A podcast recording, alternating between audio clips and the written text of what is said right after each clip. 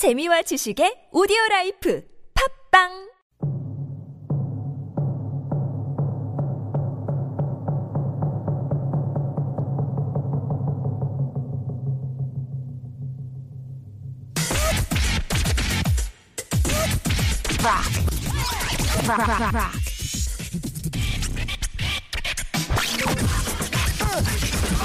rock, skull.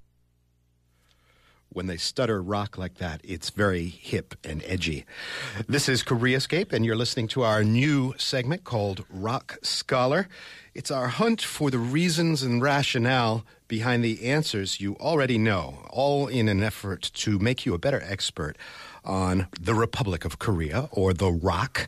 And to help us along is our rock scholar or the founder of a little niche of the web called the Korea Nerd. And you may recognize our regular Saturday expat Intel voice. He's Alex Sigrist. Hey, Alex. Hey, Kurt, how's it going? Welcome. Beautiful Monday morning. It is a beautiful springy Monday morning, and uh, for once, I think I can actually breathe out there. There's no Yeah, uh, nice. cloud of yellow uh, uh, uh, pollutants. Yeah, uh, and uh, I've been keeping clean too, washing my hands a little more than usual. Ah, yes, we had that whole discussion last week. you were with uh, such the, relevance. had the microbes and the manners, and uh, yeah, I felt like I wanted to, to to be hosed off after that. Uh, you had me so paranoid about uh, the various bacteria floating around. Don't be paranoid. It's just science. This week, we're making you paranoid for a different reason. We're talking about uh, your immortal soul and uh, religion and how Christianity made its advent here to the uh, Korean Peninsula. So, where, how do, oh, before we get started, this is, of course, an interactive uh, segment, and we want to hear your thoughts either during the segment itself or afterwards if something occurs to you. So, do tweet at us. We are at Koreascape, one word, that's our address. And if you feel like it, put the hashtag ROK Scholar, capital R O K Scholar, and that way we know exactly what you're talking about. Please do share your insights and questions and comments. So, how do we start, Alex? Well, let's talk about like why why this topic. I think it's really interesting if we ever sit down and think, you know, how did Christianity get to Korea? It's a um, you- a religion from the Middle East that moved to Europe and then to the U.S. and kind of um, North America, South America. And I was always curious why Korea, because mm-hmm. Korea is often a country that's very proud of their own history, their own past, and so I had a just this urge to figure out more. How did Korea come to accept a religion that's not inherently from itself? Sure. And so, you know, start with just some statistics, so let people know exactly what the situation situation is on the peninsula. So right now, we're talking about the 29 to 35 percent. The last figure was 29 percent in 2005. Christianity, but as we'll get into later, there is a difference. There's a big difference between Protestantism and the Catholic Church here in uh, Korea. No doubt. And the Protestant church is around 18%, the Catholic church is around 11%. And there's Korean Buddhism and uh, a few other religions, but not as well represented. And then there's, I guess, a category of nuns. I think- N O N E S. Yeah. Yeah, I should say nuns. Uh, zeros, shall we Uh, say? yeah, Or not- people without a, a, a faith in particular. Someone who checked none of the above. None of the I above. Um, and I guess, you know, shamanism and things like that would fall into that. Oh, no, that would fall into other. But none is somebody who just simply doesn't acknowledge a faith. What's interesting about uh, Christianity in Korea is the exponential growth. Historically speaking, it has just caught fire. Yes. Yeah. And much. now, if I'm not mistaken, Christianity is the dominant religion here. Yeah, it is. Um, especially when you combine the two, like we do in the West, between Catholicism and Protestantism. It's really interesting, and we're going to look at it from a purely academic standpoint today. We're not going to talk about who's right, who's wrong. You know, that he came, um, that Christianity came because it's right or it's wrong. That's completely relevant. We're purely taking a historical approach to it, and that's really the reason that it was able to come into Korea, uh, along with, of course, you know, the teachings that people have adapted to and stuff. So it's quite an interesting backstory. Sure. All right. How do we get started? Well, we have to start with the thought experiment, don't we? The thought experiment. Let's do it. So, for today's thought experiment, let's go back in time, but of course, not without our thought experiment music.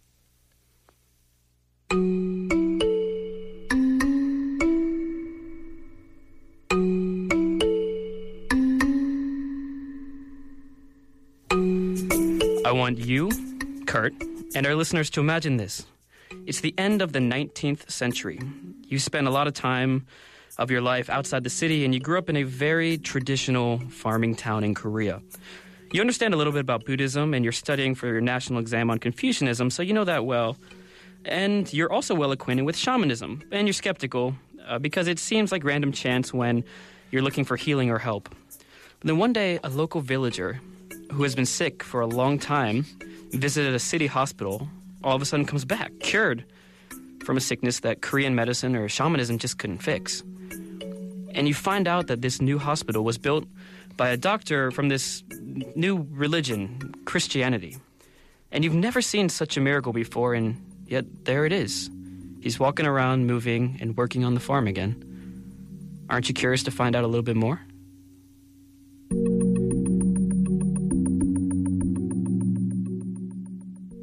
And we are back now from the thought experience. Uh, that's experiment. That is uh, an interesting little. It's uh, an experience. it was an interesting little uh, uh, vignette that you posed there.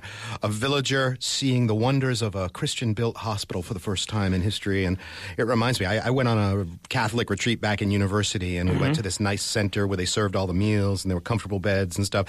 And the guy said, if you minister to the people's needs, then the Holy Spirit will Right, you know, right. make itself manifest. So here's uh, Western technology paired with Christianity and ministering to the people's needs. And I thought this was interesting because this is one of the areas where we don't have necessarily academic research on. There's no psychological experiment, experiments on Yeah. it. But when I heard it for the first time, I thought, wow, like that was one of those moments I've never thought of that before. Sure. Like there is a chance that that is how one person or a few people may have been, you know, surprised and maybe more willing to accept a foreign influence. Yeah, and happy to conflate the uh, healing powers of Western medicine and Western technology with the Yeah. uh, purported healing powers of the religious faith. Right, right. And and to be fair, though, uh, in history of missionaries working in, in as physicians, it's not like they were tricking it. It's No, no, like, no. oh, this little pill is from you know, no, No, no, not like no, no, that. no. They were very upfront about it. Um, Yeah. But you know, you can see how maybe you can conflate the two in your head. Yeah, and uh, certainly it's going to put you uh, in a positive disposition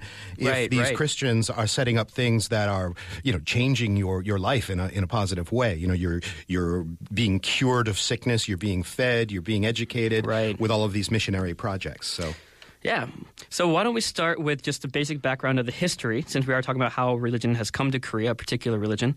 Uh, we have shamanism, which is I'm going to call it the the original religion of Sure. Korea.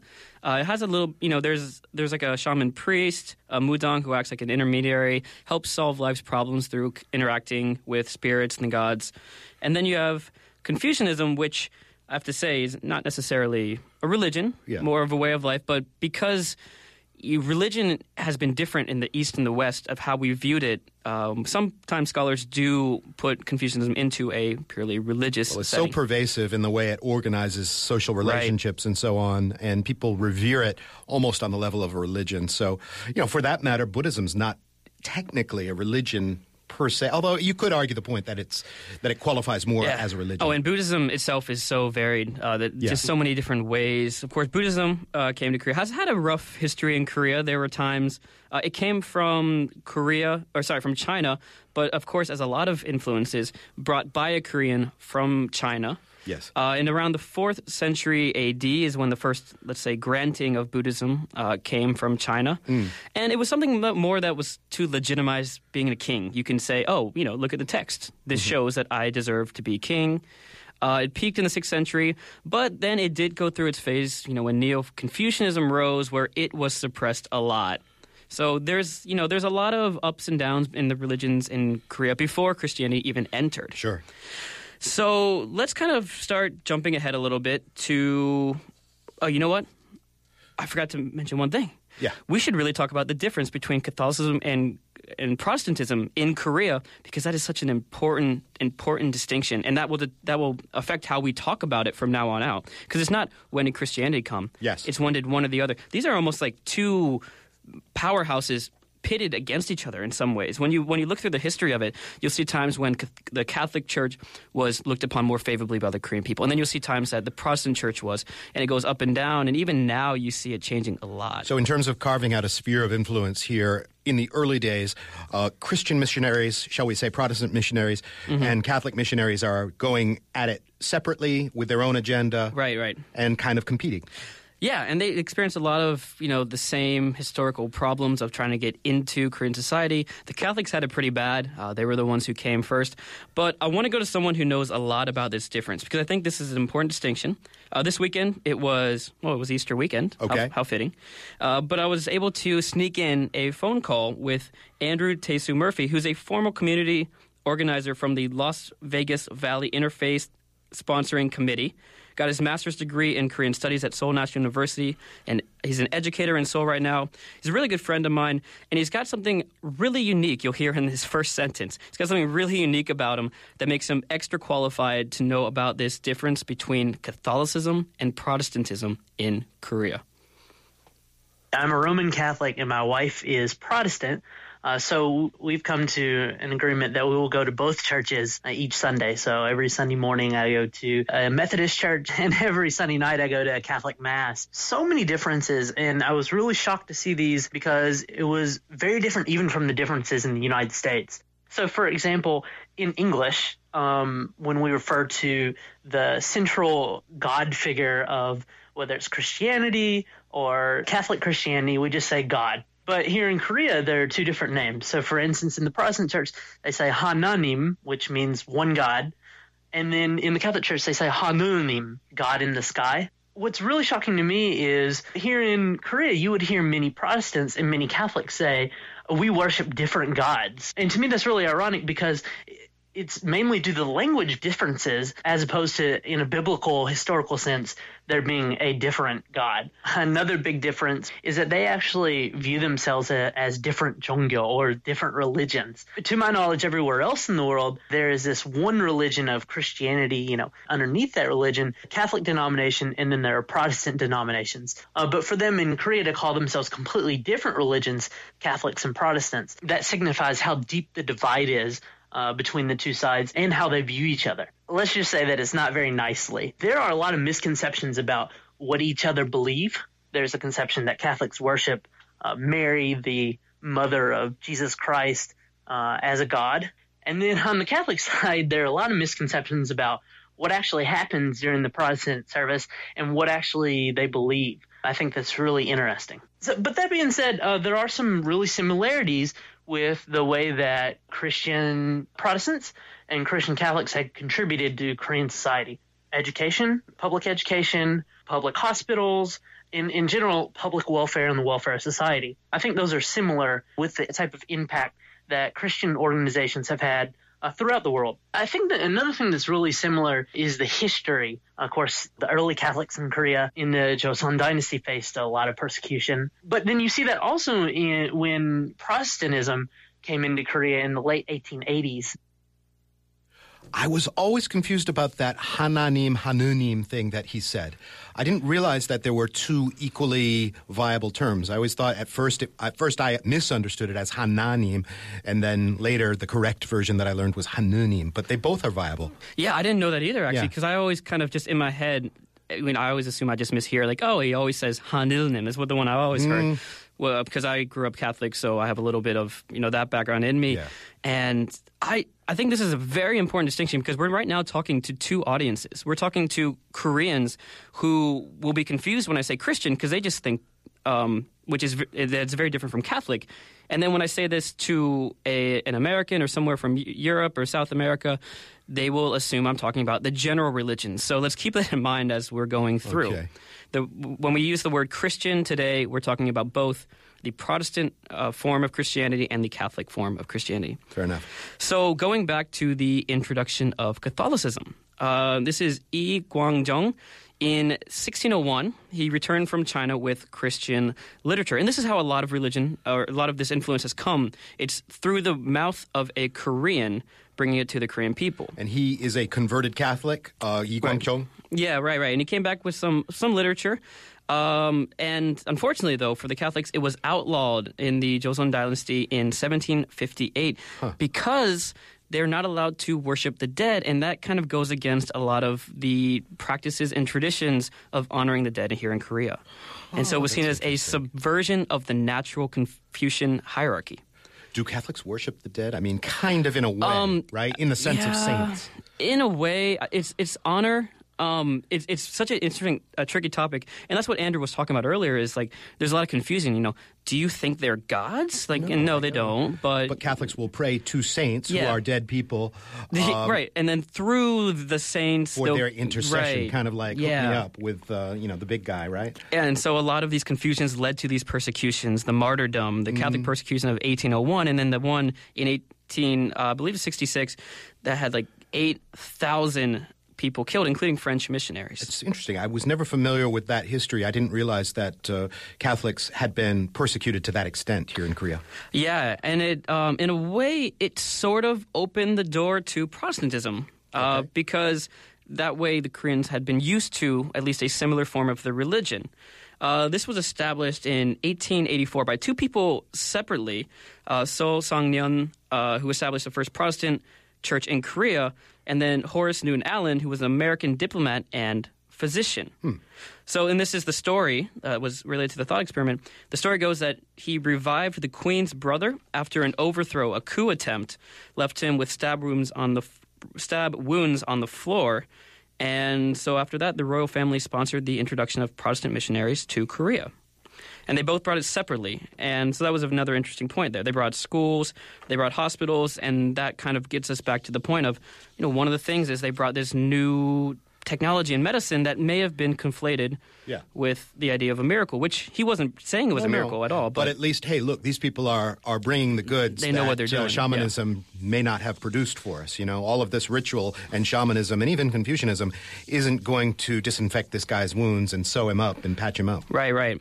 So then we move on to the uh, Christianity and the Japanese occupation, which a lot of people don't know. The strongholds were actually in the north. Yeah. Um, they weren't necessarily in the south, uh, but eventually they would come down, especially when North Korea kind of started outlawing other religions. And well, I, I mean, Yeah. uh, I've heard uh, or I've read that uh, Kim Il Sung was basically raised Christian, right, right. Yeah, a lot of leaders uh, in Korea, and we'll we'll get to that. It's a very interesting part of it. Um, you know, even uh, Syngman Rhee was a Methodist. Uh, we had Christian schools that were allowed in Korea. This was because Japan wanted to win favor with the West because they had some unfavorable treaties before then. So, sort of Christian missionaries from the West were allowed to just continue their own system, which means you know Western education as well, and, and other leadership within a church could be developed. But of course, that changed right before World War II. Okay. Well, let's jump into the modern day. We have. Uh, how, what word should I use? Tensions between man. Christian sects, between uh, basically Yeah. Christianity in the form of Protestants, Protestantism and um, Catholicism, not to mention tension between the Christians and the Buddhists. Oh no, yeah. So it's quite a tumultuous history here. Uh, just going right away, you know, we're starting with the inauguration. The first president, uh, Syngman Rhee, took an oath of office with his hand on the Bible. That was a big symbolic step. Um, another thing that really allowed Christianity to thrive is it created natural leaders. The church structure, the parliamentary system, uh, allowed for numerous leadership opportunities, and so a lot of people were just kind of let's say raised to be leaders. And of course there was other issues like the US military of course would prefer you know Christian leadership in some positions. That's a theory that's out there. Uh, it's a way to gain power in the community. It wasn't always favorable with the government. And this talks about some of the tension now with the Catholic farmers movement, the Protestant urban industrial mission. And one way that Christianity was able to get a footing in Korea was they were working for the people and sometimes against the government.